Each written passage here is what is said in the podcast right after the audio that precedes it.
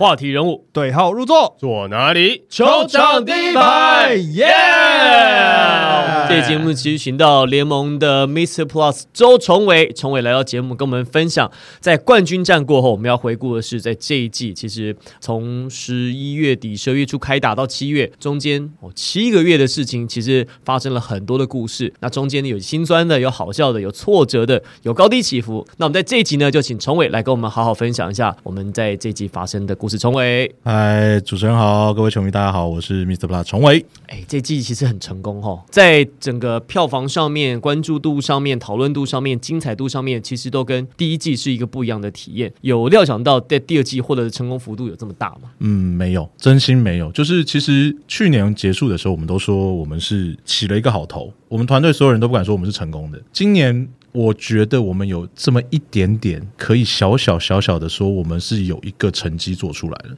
对大家看票房、看周边收益，那各球队其实是一个飞跃性的成长。我相信是一个飞跃性的成长。对大家讲，其实大家也都知道，黑哥他是娱乐圈的人，然后所以他很理解卖票这件事情难度在哪里。你演唱会七千人、八千人，然后你要四场瞬间秒杀这件事情，那个基本上真是天王级别的演唱会，你才有可能完成。其他人要卖票都太辛苦了。所以当我们冠军赛这四场前面四场比赛一开卖就马上卖完的这个状态，我们是真的有吓到。说实话，我们连我们自己团队全部人都哇塞，这太扯了，这真的是曾几何时的台湾篮球。对，那所以我会说第二季我们没有料想到这个状况。那谢谢大家，只能说谢谢大家，真的谢谢。对，最开心的时刻一定是在季后赛这段期间嘛，因为在整个关注度上面、讨论度上面，那还有在卖票，这个是最直接球迷支持表态的一个方式。那季中如果要讲低潮的话，有没有哪几？个时刻是你觉得说，哎，真的觉得今年有一度很挫折，有没有哪几个时刻？其实挫折，我觉得说不上是挫折了，这个都是可预料的事情。就是，但当然，呃。你真的要问我，我觉得我自己什么时候觉得最挫折的时候，其实是去年开赛季前那个暑假。其实对我来讲是一个很不舒服的一段日子。那个日子就是，对你觉得市场蓬勃发展，可是你不明白为什么大家不能把资源投注在同一个地方。对我的角色是这样，我的角度是这样，以我一个工作人员的角度，小小小小工作人员的角度，是我们如果可以好好一起把一件事情做好，为什么我们需要搞得好像又大家要对立这个概念？其实没有必要。但当然，因为有做事方法上的不同，你一整季下来，你也知道，本来设定上就不一样。不管你说呃公司化、协会化，或是呃大家对于球队的期待、联盟的期待，都长不一样。我没有问题，对，只是你真的问我，我最挫折的时刻，其实我觉得我自己也写过很多次，就是台湾篮球真的很脆弱。台湾篮球好不容易，我们在第一年做完，有一个小小小小的苗子种起来了。我看到那个绿色的芽从土里然后长出来，可是为什么这个芽，我觉得它很危险？我在那个时候我。是真心觉得它很危险，说啊，不要这样，不要这样，我我期待了这么久，可是到季后赛，我说实话，就像我跟主播刚刚讲的，季后赛是最快乐的时候，因为满场的观众那个瞬间，那是我小时候看 CBA 在红馆、白馆、SBO 刚前三年的时候的，我需要抢票，我需要翻墙，我那时候还我那时候做过最夸张的事情是买不到票，那他那时候进场都要盖印章嘛，复印，对，就是有时候那印他第一下按的时候太水太多，所以我朋友我朋友盖完之后出来按给我盖，真的假的？小朋友不要学。小朋友不要学，现在没有，现在没有这样子。我也做过，我也做，在白馆的时候，是不是？因为我跟你讲，白馆那是怎样？因为他那个印章哦，他就是一次就是要盖一整天的。对，所以呢，你很早去的时候，他那个印章很湿，真的很湿，是真的，什么？是真的。而且我跟你讲哦，因为比赛哦，打六日嘛，五六日啊。它五六日三天的颜色是不一样的哦，对，因为 我跟你讲，一定要不一样啊。跟你讲，这真球迷这真球迷有进去复印这件事情，当天用啊。有人想说礼拜六看我不洗，我不洗手，礼拜天再去拍谁那个换颜色，换颜色被抓到 夜店哦，妈对对对对对，夜店还要用那个手电筒，手电筒那种透明的。我跟你讲，那个白馆以前是不演的。哎，讲到以前 CBA 白馆，我也是早上凌晨六点去排队，然后就是为了要买那一张真球迷。你那个算是比较这是真的，比较老，就是对啊，因为那时候没有网络嘛，那时候都是必须要拼去。去现场买票等票的，对，所以我说最快乐的时候是我们看到大家真的，因为买票进场这件事情是最实际的支持方式，就是我愿意花我的时间和金钱，然后千里迢迢去到一个地方，为了那两个小时看这场比赛，那是实实打实的支持。对，所以很快乐，真的很快乐。我在这整个季后赛和冠军赛，我都保持着一个非常满足的状态，即便啊有很多吹判的时候，让我觉得很痛苦。吹判不是怪裁判老师，也不是怪球迷朋友，其实我都理解，就是那个。球赛吧，一部分大家要讨论，你输球有情绪，赢球也有赢球的情绪。对于这个吃亏不吃亏这些事情，我觉得都很好理解。只是我是第一线要接触到大家情绪的人。哎，我们也没有少哦，我们也 没有少，我们也没少啊。我们我们都会说啊，没关系，有欢迎到我们的 IG 和来留言来发泄的情绪，OK 的。我们存在就是为了要你们说没少是不是？我们就来比一下粉丝量和私讯数啊。你那个没有没有，不，你那个太夸张了。对对，我的我的意思就是说，你们当然算是就是。我们周边的一个会被大家私讯的单位啊，我们是直向性哦，对对对，我们那个真的是我们那个不是我我这个我我补充一下，不好意思打断你，没关系，我们人家来跟我们是抱怨，对，可是跟你是质问。对对不对？对不对？是态度上的差别。来我们这边就是，对他们会跟你们说，哎，为什么联盟那个要跟你们讲？可能是，哎，联盟那个那个什么样不对吧？不可以这样吧？对对对对对对，或者是你可不可以跟我们反映，帮我们反映？对对对对对对，我这边什么？你们他妈做的很烂。对不起，我跟你们道歉。对你懂吗？就我要接收到讯息，直接来的。他他赢了，他赢了，他赢了，你赢了。我想说，哦，OK OK，我们冷静一下。哇，每次打开讯息都要先深呼吸。对对对，然后跟我们的小伙伴南希都要。一起就说，来，没关系。如果你现在情绪，你现在被弄到有情绪，先不要回，我来，我来，我来处理。就我们两个会互相这样对，所以都理解了。但说实话，整体这一整年很快乐，非常快乐。对，哎，我后来发现一件事情，大家对于我们讲裁判这个事情，是我们花一点点时间篇幅来讨论这个事情。我后来发现，其实很多在看裁判的争议上面，或是觉得裁判吹判有尺度上的偏颇，其实都是在网络上发现或看到的。我的意思是说，是你在网络上看看球，或者是你你看直播，你会觉得可能有。这个状况，可是如果你在现场看，我很少在现场，就是说很少看到有是去现场的球迷，他回去之后或者在现场跟我们反映说，哎，觉得他觉得裁判吹吹判有问题。其实我觉得有一部分原因是因为在网络上可能有有一两有些人他可能讲到这个事情，哎，大家会觉得哎，好像是这样，有点被带风向。现场看的时候，其实我们我基本上觉得吹判没有什么太大的问题，我自己这样觉得。当然少数还是有，可是比例上没有这么高。那我就会回想到这件事情，就是如果说以吹判来讲，很多网友现在这个科技。很发达，这个回放也很快啊。锦荣老金林锦荣老师裁判长先前也说嘛，他说现在裁判很难吹，是因为现在你可能你还没比赛吹完，那个影片都剪好了，影片剪好了，在中场都传给你，说哎，你这个怎么这样吹？那有时候这个别的联盟隔壁棚的教练也会拿出来嘛，对对，老师你看一下，看一下，你要不要看？你要不要看？哦，你要不要看？压压压力很大，是，所以我自己是认为是这样，就是说。篮球的比赛是个连续性的活动，它跟棒球又不一样。棒球是回合制，它是很有很明显的断点可以切开来、切开来、切开来。篮球只要是没有吹哨、没有死球之前，它都是一个连续性的活动。那你连续性活动，你在吹判的时候，它一定是要连续性的概念去吹判。当你要一格一格、一格一格回放的时候，我觉得其实那根本毫无意义。就好像我讲，我举个例子，就是女生一个妹走在路上很正，长头发漂漂亮亮的，然后呢打扮的很漂亮，妆化的妆感也很好，你会觉得她是个真美。可是如果说你先拿个放大镜到脸上看，对，你就看哦，他他有毛细孔。啊，这么逗吧？啊，这边怎么样？就这样就就没意思了，你知道吗？就是任何事情你要这样子看，其实你没有办法看到事情的全貌。我自己这样觉得了。因为我跟裁判这两季，我再一次强调，我在其他地方我都会说我不是裁判，我本人没有考裁考裁判执照，所以呃，大家来跟我讨论吹判的时候，我都只能说我的想法。我打球，所以我有我的想法。那我跟裁判会讨论，所以我也可以转达裁判们的想法。但你主动来考我很多规则，嗯，我也会一知半解说，哎，抱歉，我也不知道。但我跟裁判的接触在这两季非常非常的密切，然后所以我会觉得说，他们呃，应该说我以前的裁判朋友会跟我说，有一个东西叫做裁判的艺术。大家知道我们有出裁判报告，然后其实呃，季后赛有非常多人来问我为什么裁判报告不出，这等下再讲，就是为什么季后赛不出，我没有出啊，还先说我们有出，有寄给各球团这样。好，那裁判在吹哨这件事情上，以季后赛来讲。超多动作应该都可以吹犯规的，超级多犯动作应该都要。如果你要照着裁判的裁判手册来看呢，摆入摆布，对，就是如果你都要吹。比赛打不下去了，我们一场比赛打六个小时，没错，我们这一场比赛打六个小时。可是你不吹，结果有一方得利的时候，那吃亏那一方就来叫了嘛。老师，这是个犯规吧？裁判没有办法，没有办法否认，他没有办法告诉你这不是个犯规。对，实际上那应该要是个犯规。可是最重要的事情，我们跟裁判也是在沟通一样事情。我们重要的是你要让球队知道两队的一致性在哪里，哪边是这个动作，我现在就是不会想，不会想就不会想。那两边我都不会想少，你可以做，你做。我但是那动作你要问我，他在规则里面是不是犯规？他实际上。像是犯规。我觉得最难的这件事情是我在这两年一直试图我在跟裁判沟通，也在试着跟球迷沟通的事情是裁判的裁量权这件事情，大家要试着去站在裁判的角度想，裁判也要站在球迷的角度想，为什么你会你这样子的吹判是不是会被大家不断不断拿出来讨论？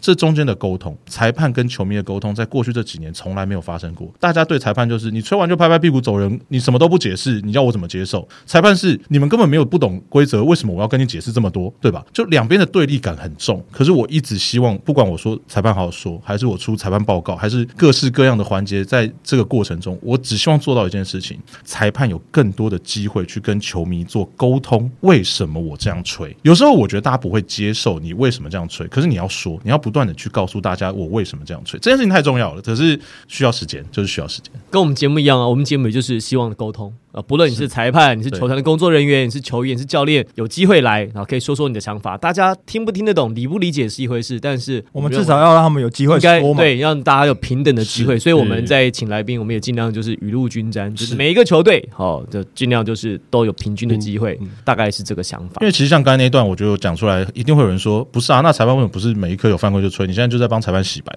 我真的没有，真真的没有。就是我我我很乐意跟大家，我觉得大家去讨论裁判吹判，对裁判其实都是进步的动力。大家仔细想想，台湾到底什么时候裁判在初赛前名单会被在网络上讨论？什么时候发生这件事情？没有。NBA 才有的待遇、欸，真的没有人会在一早，然后就跟你说：“哇，今天这三个裁判出场，完蛋了。”没有这种事情，台湾没有这种事情。裁判也在习惯一个高关注度的吹判。那裁判的养成，我讲了太多次了，裁判的养成太困难了。一场高强度的比赛，对一个裁判来讲，到底有多难吹？可他一年可以吹几场这样的比赛，让他有经验的累积。你在台湾过去就是一个人一年吹十场，差不多了吧？你说季后赛这种高强度的比赛，嗯，五场差不多了吧？他要怎么进步？他平常吹的强度，大学、高中，甚至菜市场杯、一般的社会比赛、假日联赛，你的进步程度太难了。所以每次讲到裁判，其实因为我跟他们这两季真的很接近，非常非常接近。我每次，唉，就是觉得裁判老师真的很辛苦了，对，真的很辛苦。刚从伟讲到就是裁判进步，还有这种大场面，他们有没有吹得到这件事啊？我印象很深，是我在季后赛第一轮的时候，我记得有一场比赛进场的时候遇到景荣老师，然后遇到嗯、裁判，就是当场的裁判，他们已经吹完，我们后来在聊天，我就说老师，今天这场比赛这种满场那个张力很大哈，那你这样吹下去是不是真的会有差别？这样他说对啊，这种场面就是要强迫自己进步，你要强迫自己去接受这样的环境。他说。吹到冠军赛，场面只会越来越大，而且之后的比赛，这个已经会变成常态。所以，如果你现在不接受这样子的张力的话，你就会没有办法进步。所以那时候我在听裁判老师讲，所以其实裁判老师跟所有的球员、跟所有的球迷一样，都在接受这个强度跟这个张力，因为我们从来都没有看过这样子的比赛。哎，刚才讲到裁判报告在季后赛，哦，裁判报告季后赛，很多人来问我们说为什么不出啊？为什么没有社群上没有公布？有两个原因，跟大家很认真、很认真的解释有两个原因。我其实私底下有有来私讯的，我基本上能回我都有回。就是嗯，第一个真的是人力考量，因为季后赛赛之前例行赛。一周我们基本上就是六日的比赛，最多加个礼拜五，对吧？哦，很偶尔很偶尔有礼拜二这样这个状态，所以我等于有一周的时间可以准备。那在季后赛基本上是好第一轮基本上是每天打比赛嘛，天天打，天天打比赛对，吧？天天打比赛，我们每天要出的图卡，呃，每一场比赛结束要出的图卡，要出社群上的素材内容，非常非常的多，我们设计的人手是不够的，对，所以我要再出一个裁判决报告，我要等裁判回去回看看完回放一整场，检讨有有问题的吹判，或是呃可能有争议的吹判，然后再让设计进，我设计的人力不够。第一，最主要的原因其实因为我真的人力不足了，我我在逼死我的设计，他们就真的不要睡觉了，哎，真的没没有没有时间。第二个考量是，我不希望让上一场的吹判或者前几场的吹判影响到正在发生比赛的讨论度。对，这两个这两个都是我们的考量点，但说实话，是真的人力这件事情实在是太吃紧了，占大部分的原因。对，太吃紧，就因为算就算想公布，但是你也没有那个人力了。对，因为不是没有做嘛。说实话，我不是没有做。每一场结束之后，各队大家如果想知道，也可以问各队我们有没有给。就是哦对我们每一场赛务部还是会发发信给各队，都都看到我们的判决报告。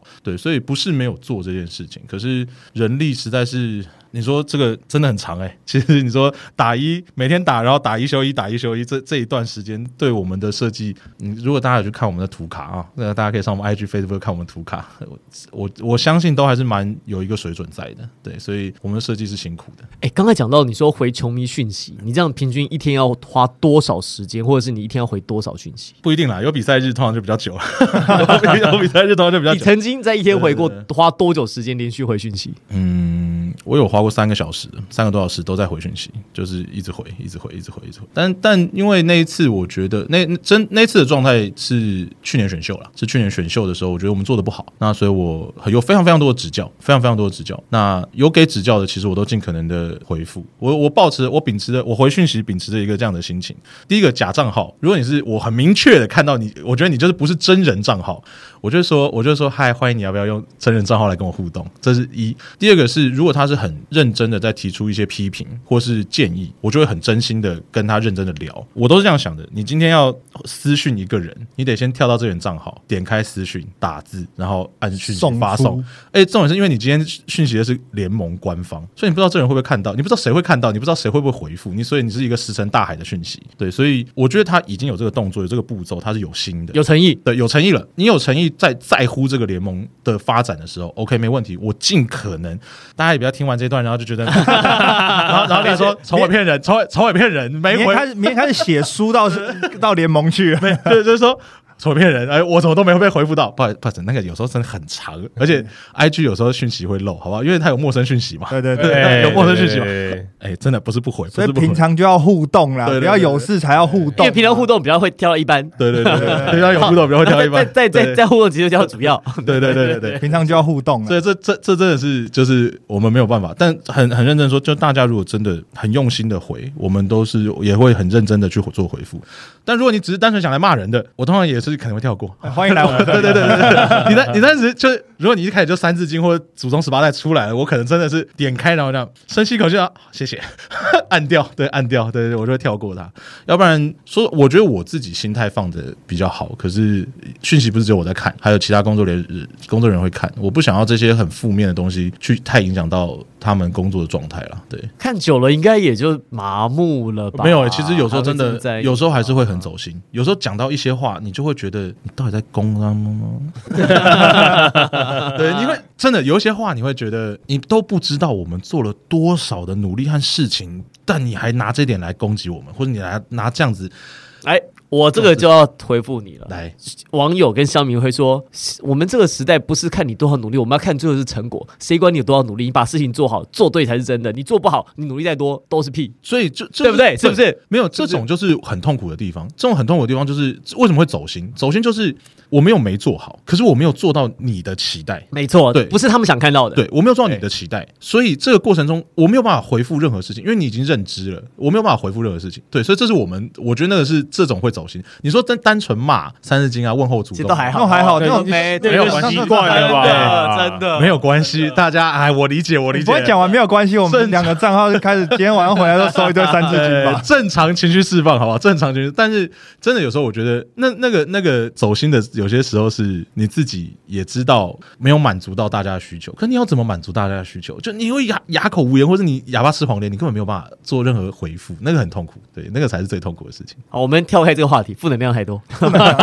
转换一下，啊，等一下，我开心的事情，好，开心的事情。那这个赛季最开心的事情，除了呃，在季后赛这段期间，好，这个整个高朋满座，呃，应该说，我我觉得是这样，就那个季后赛这段期间，不只是看到票房很开心，我当然那是一个结果，但我会认为那是一个就是被群体、被社会高度认同的那种成就感，就是你觉得说我做了一个事情，先前不晓得会怎么样，不晓得对还是不对，后来发现说，哎呦，有很多同道人，很多支持你的人跟你站在一起，他们当然能买票不最好，不能买票的话，在线上看直播，你也会觉得很开心。我觉得是这个心情了哈。那除了这件事情之外，有没有哪几个比较好玩的事情在球季当中，是你们在工作时候大家彼此会互相聊到或是碰到的事情比较有趣的，你印象最深的，随便讲一件就可以。哇，这真的很难的。你现在叫我突然想什么是最开心的事情，你让我仔细想一想啊。嗯，我觉得我自己今年有一件我很喜欢，但是我没有做好的事情，这件我也觉得很很值得讲。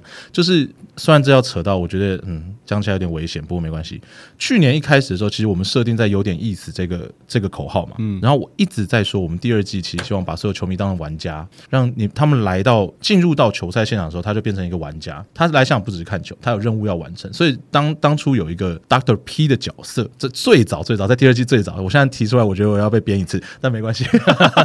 对，就是我当初在设计这件事情的时候，其实我希望的东西是让球赛更有趣，让所有人参与感更强。所以你到球赛现场，你有任务要完成。其实一开始我们试了几场，其实真的有人在玩，而且我觉得很有趣。就是像我有一次设计的题目是，你要到现场找到 Mr. Plus，然后说出暗号之后，他才会告诉你今天的问题是什么。然后你回答完问题之后，你要在我们的 Line OA 上面去回答，你才会得到今天的奖品或是今天的点数。对，那这个设计就是我在这一整季一直想要灌输大家的一个概念，就是你把我们当做是一个大型的密室逃脱，或是沉浸式体验的一个游戏。整个联盟，因为我在现场，我没有办法做太多的事情，就是那是各球团可以玩的事情，但我可以在线上跟现实的状态中去做一个融合。我觉得我今年做了些微。些微的尝试，也许在第三季我可以找到更好的团队来帮助我实现这整件事情，这是我今年很喜欢的。可是你说要在现场找到 Mr. Plus，那这样你你不烦啊？你现场如果买在 A Plus，今天在问题什么？你光回应这问题都不用做事啊？不会，所以我不会一直待一个地方，他们也不一定遇到我，我可能就限时二十分钟会走在门口走来走去。哎，那那概念，那这个游戏一开始是你们，你是只有你一个人在帮在做在设计这个问题或设计这些游戏吗？还是你有一个团队，还是有几个人在做这些事情？哎。联盟的小伙伴，大家当然都会一起参与了。但就是如同我所说，其实联盟现在总共也就十八个人。那说实话，我觉得人力是相对吃紧的，相对吃紧的。你十八个人里面包含了财务嘛，然后赛务嘛，然后球团沟通嘛、事务嘛，然后设计平面动态，然后品牌行销，算一算，哎，美国也就一个人吧。然后赞助 赞助业务嘛，对不对？然后转播嘛，各方面的洽谈，嗯，算一算，哎呦，好，每个每个部门我就一两个人这样，所以大家是一体的。我觉得联盟大家。是一起在有都在发想这些事情，可是大家各自手上都还有太多事情了，所以我我觉得蛮可惜。对我来讲是可惜，可我很喜欢这个 idea，我真的非常喜欢让球迷朋友在球赛现场变成玩家这个概念，我自己很喜欢，这是我今年很喜欢的一件事情。那个每个部门都一个人很好，叫每个都主管，每个人每个部门每个部门都是校校长兼壮中啊，没有比较好，自己 管好自己。有有想要请实习生吗？我们节目有很多很多人私讯的，有没有有没有有没有需要？我帮你广告。我们今年是有一些实习生的需求啦，也是收到了蛮多，也是收到了蛮多的履历的，对对对，所以还是还是会有这个需求，欢迎大家，哎，欢迎大家。实际上，我觉得一个成功的状态，还是说我们真的进入了一个良性的循环，我们能够有好的正向营收，我们有个稳定的公司发展。但现在公司的状态，我觉得相信各球团也是，其实就是大家都还在哦，一个人可能要兼两个、三份不一样的工作的内容。对，那我觉得这是 puis 不好的，因为你很难发展出专业人才，你反而比较容易变成哦通才，可是我没有办法有一个环节做的特别好。那我们也明白这一步一步来的，就是所以我说，你说我们有没有成功？嗯，数字上面表现我觉得很好。对球团来说，我觉得他们是会有信心继续玩。那我们朝成功这件事情还有很远的距离。对，好，那球季结束了，大家关心的是选秀有没有什么相关的资讯可以透露的？哎，选秀啊，选秀很重要。选秀今年哎，我们目前已经。就是收到了二十几份，大概我们预估最后会有三十三十来份的报名表了。对，当然因为今年选秀也如同大家所想的嘛，就是也是竞争非常非常的激烈，哦，有各式各样的竞争，各式各样的竞争啊，各式各样的竞争，对内对外啦，对对，有各式各样的竞争，所以还是希望新新的呃小朋友们，我觉得最重要最重要的事情是相信你自己啊，相信你自己心里面的声音。我们打造的舞台，我们不用多说，我觉得我们我们 Plus League 打造出来的舞台是用。行动告诉你我们是长什么样子。那当然有很多现实的考量，我觉得有很多现实的考量。你说不管是上场时间，你说呃薪资这些事情，大家在这个时代，我觉得可以各自去做判断，没有问题。但你问我我们的联盟好不好，我只能告诉你，我不用回答这个问题。你去看昨天的比赛，你去看我们整个系列的比赛，我们好不好？对，所以还是希望我们，我不敢说以我的角度，我没有办法保证什么，我没有办法保证什么，说哦，你上场时间一定超多啊，我不是。球队，我不是教练，我有什么办法保证这件事情。我只能说，我们打造的舞台是每一个篮球员都想站上去的地方。而且学生球员啊，刚毕业其实要知道一件事情：你刚上去这么多的上场时间，你能够 handle 得了吗？我自己是这样认为，就是你在一个好的环境、对的球队、企业文化，你学习要怎么赢球，然后慢慢、慢慢、慢慢建立出你自己的技术。我我我认为这个是你在这个环境当中可以生存的比较久的方式。我看到太多太多高中球员，他就是上场时间很多，一球在手，但是要不晓得怎么赢球。他到大学之后换一个环境之后，不会打球了，突然间你要比得分，有人比你会得分；你要砍三分，有人比你砍三分；你要抓篮板，有人比你更高。你突然间你你失去那个舞台之后，你离开那环境之后，你什么都不是了。所以我自己认为是，你不要去挑环境，你要挑让你可以成长学习的地方。你跟那个环境一起成长，你才会上去。不然的话，你我我老实讲，我们看到太多球员，大学到高高中到大学，大学到职业，到到成人队，他换了一个环境之后，他可能在先前他的底子没有打好，他换一个环境之后，他马上就消失了。我刚刚要讲的，我刚刚要讲的是桂宇，我觉得桂宇是一个真的很棒的例子。他在这些老大哥旁边学到的东西，他自己心态也摆得很好，而且徐总把他跟他的不断的沟通，让他也把他自己心态摆在一个非常好位置。最后两场比赛，我看到桂宇出现了，我有多快乐这件事情，我期待了桂宇，期待了两季，期待了整个两季，想说。桂宇啊，什么时候要投进啊？桂，我们那啊那我们期待的比较后面一点。自从他来上过我们节目，我们才开始在对对 对，那对他开始比较熟悉啊。桂宇以前在高中就很强，大学也是很强的，确实是啊，绝对都是很强的球员。那可是你看他被安在，可是我觉得就是你跟着这些人学习。你问我，桂宇讲的很正很好了，他说做对的事情，他说他他他就说他在赛打对的篮球，打对的篮球，做对的事情。那我觉得这个是我在桂宇上看到的，还是说，我觉得之前大家就会说什么啊情勒啊什么这种，我们我们这边怎么样怎么样怎么样？我觉得那我们学生球员要变成职业这件事情，职业很残酷，职业真心很残酷，不是那么简单的事情。台湾的环境当然还很。还很稚嫩，台湾的职业环境非常稚嫩，但是它还是一个商场，它还是一个职场，它是一个残酷的地方，你得做好准备。你要进来，你不是小孩了，对，所以你得自己做选择。嗯，应该是这样说。我觉得桂宇他在最后的这两场冠军战的第四战、第五战，其实从第三战开始，第三战开始，就渐渐开始看到他的一些表现。我倒不是观察看他得了多少分，或者是进了多少球，我会观察到就是他在从季初到季末这段期间，我观察他要做的是他的 decision，他做的选择。场上他这时候该出手，还是该传球，还是该找掩护，还是该做什么事情？我会观察他无球的时候做什么事情，你会发现他做的选择大部分都是对的。很多时候他出手没有进，可是我觉得 OK，这个是你该出手的时候，你做的好的选择。那你做对的事情久了之后，你会渐渐回归，所以你就渐渐回归，你的分数渐渐会推上来。你一开始可能手感不好，你可能太久没打，或者是你持球时间比较少，可是你只要用正确的方式打，你的时间一堆上来的时候，你看一个长期，他的分数跟他的数据其实就慢慢慢，他他这个自然会出现东西，不需要刻意说我要多投几球，多打点时间。而且这几场，这几场我看到桂宇的是他的防守的判断，对也是进步的超级多。你刚刚他寄出的时候，其实、呃可能被一个一个挡人，哇，他就整个就漏掉那个防守位置就没了位置就没了。然后就用手去拉，对，犯规然后就犯规，然后可能那就被换下去换下去。可是这一场你这几场你会看到说他的预判能力可以媲美，虽然没有像中线这么好，可是几乎已经可以是中线的六七成那种感觉。就变成说他像他守法师啊，第三场可能还好，四五战的时候其实。对，他是可以预判到法师的位置，可能他速度可能还是没有那么快，可是他可以预判到位置，至少可以让他在防守上可以得力一些，呃，抢先一步去守到法师的一个位置。因为在第一场、第二场，呃，其实桂鱼说法师就上来没两下就犯规，就犯规，所以你会看到这个成长，他很快，他在预判来讲是解读，就要知道哦，我怎么解读。那我可能我这个时候我被对方打了一个犯规，被买到一个犯规，下来之后老大哥跟他说你要怎么做，他学到了，他想到了，他下次上去的时候，他使用上去，哎，发现可以，这个就变成他的东西，这个技术就会跟着他一辈子。这个我觉得，另外说回来了，一样说到这些新秀球员，我们今年新秀，你说右伟、小烈、云豪嘛，然后我觉得他们两个当然，然后不管啊少辅啊、绿翔，我觉得我自己家都会跟他们聊这件事情，就是站上这个舞台这件事情，那感受度是真的不一样的。我觉得，而且你身边有老大哥在，给你的帮助也是不一样的啦。对，所以还是说我自己也打球，我相信在座各位都打球。如果我们有年轻个十岁、十几岁，我就投我就投报名表了啊。我的我的意思就是说，站 在站在几千人、几万人面前打球这件事情，实在是太爽的一件事情了，实在是太开心的这件事情。即便我上去只有一分钟，我都会把握住这一分钟，死命的想要留在场上。对啊，所以这是我觉得我们打造这个舞台最重要的事情。好，那下个赛季有很多讨论出来啦。嗯，有没有可能平日增加赛程？这个现在都在讨论列里面。其实我们目前有在讨论要增加赛程。那增加赛程，如果增加赛程，势必得安排在平日。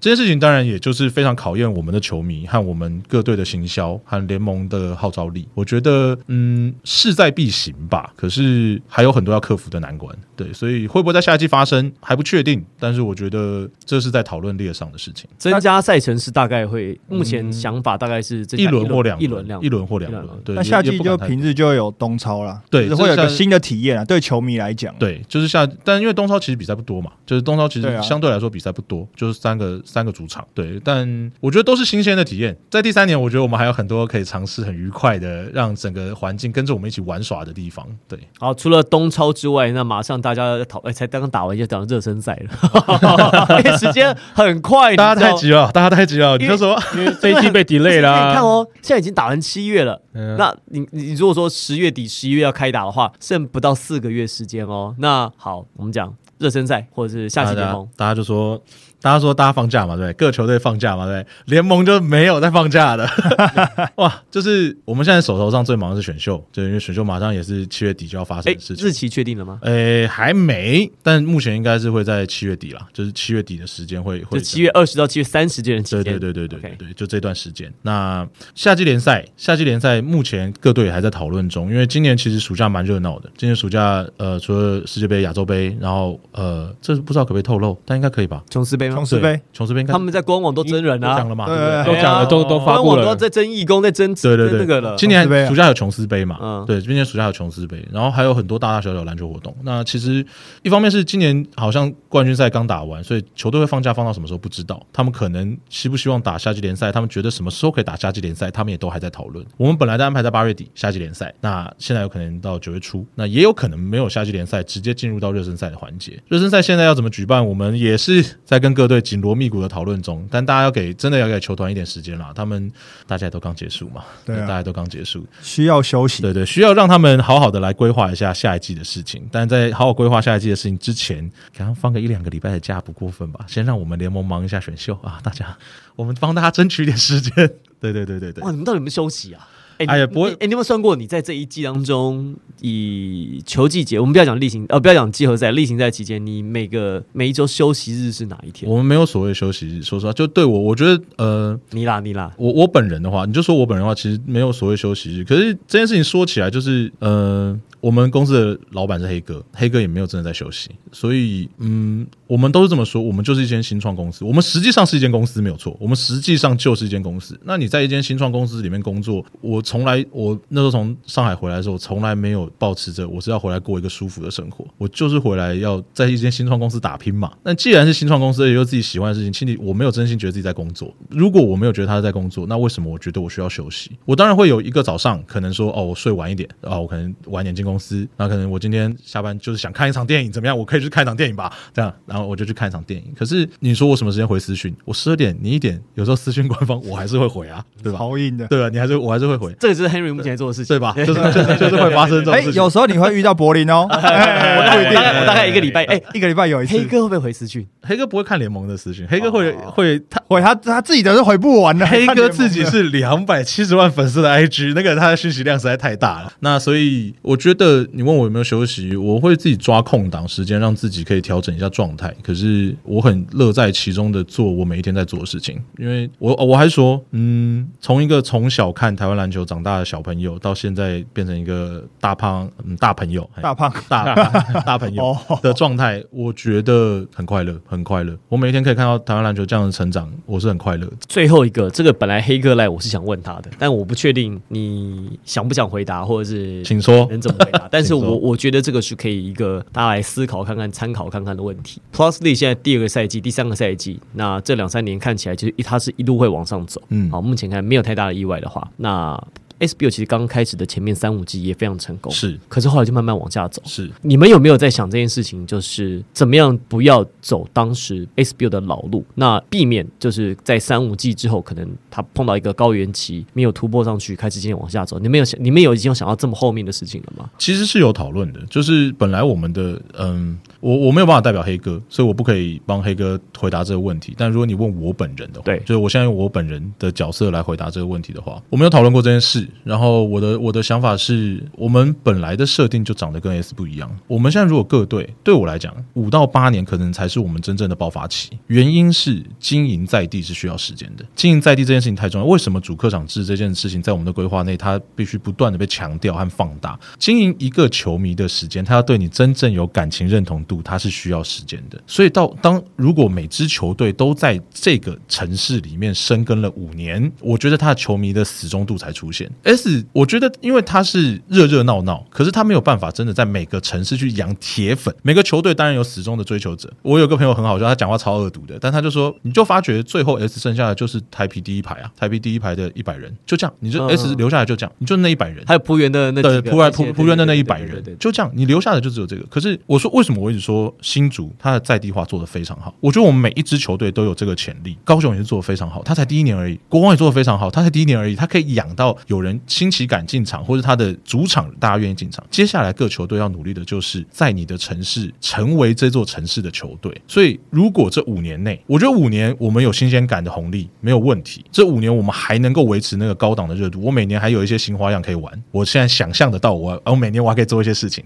可五年之后，你必须要有你的城市的球迷做你的后盾，然后你才有办法变成一个有文化的球队，你才有办法真正变成长久经营下去的东西。所以这件事情其实我觉得最重要取决于是球队，球队有没有办法有这个认知，真正的去在球迷在地的球迷生根这些，你能够跟在地有多深的连接，你就有多大力量走下去这一步。对，所以这是我的想法。其实啊，我们在去年十月吧，我记得十月中吧，我们大家第一次坐下来想说，我们来做这个节目，因为我们的想法其实跟呃刚刚我们聊的这个概念其实很像，我们就希望有多一个大家能够互相沟通的平台。是那我们就是建立一个平台，两边来沟通，球迷可以知道球员、联盟或者是裁判他们在场上以外的事情，或者是比赛场上以外的事。对他们可以多知道一些，多了解一些，误会会少一些。那另外呢，那对于这些球员跟对于这些在这个赛事里面的人，他们有多一些机会来跟球迷啊、跟支持他的人说一些话。那这些话可能是平常赛后记者会或是在脸书、IG 上面比较不容易看到的，这是我们希望的事情。那其实在这一个赛季也没有想到说，其实也蛮成功的。好、那就是这个赛季